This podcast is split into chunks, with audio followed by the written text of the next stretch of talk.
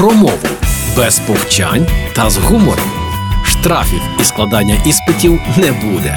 Програма Мовний патруль на Радіо Перше. Вітаю на Радіо Перше. Я Лілія Криницька, і вже саме час мовного патруля. Сьогодні з'ясуємо, чому казати з усіх сил це неправильно. Новини рясніють заголовками: росіяни пруть з усіх сил і намагаються оточити Авдіївку. ЗСУ з усіх сил влупили по ворогові. Україна з усіх сил відвоює окуповані території. Дві останні новини гріють і серце, і душу. От тільки б ще без оцього російського відголоску з усіх сил, бо в українській такої конструкції немає. Вона скалькована со всіх сіл. От як вони кажуть. А як тоді сказати українською со всіх сіл, якщо з усіх сил це калька? Щоб звучати українською мелодійно і красиво, краще говорити з усієї снаги, що сили, що духу, на відліг і чим дуж. А конструкцію старатися з усіх сил доречно замінити на образне зі шкіри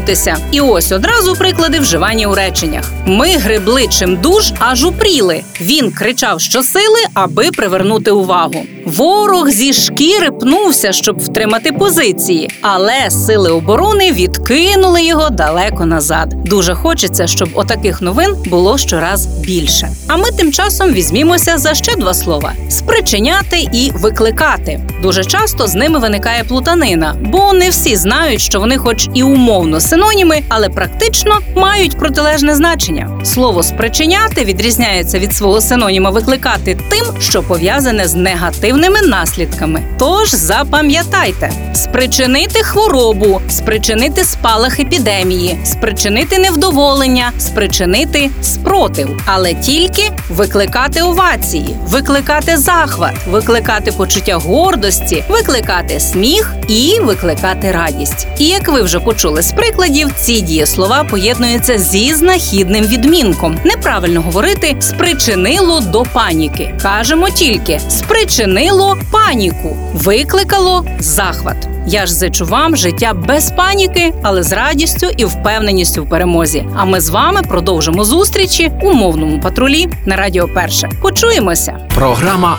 Мовний патруль на Радіо Перше.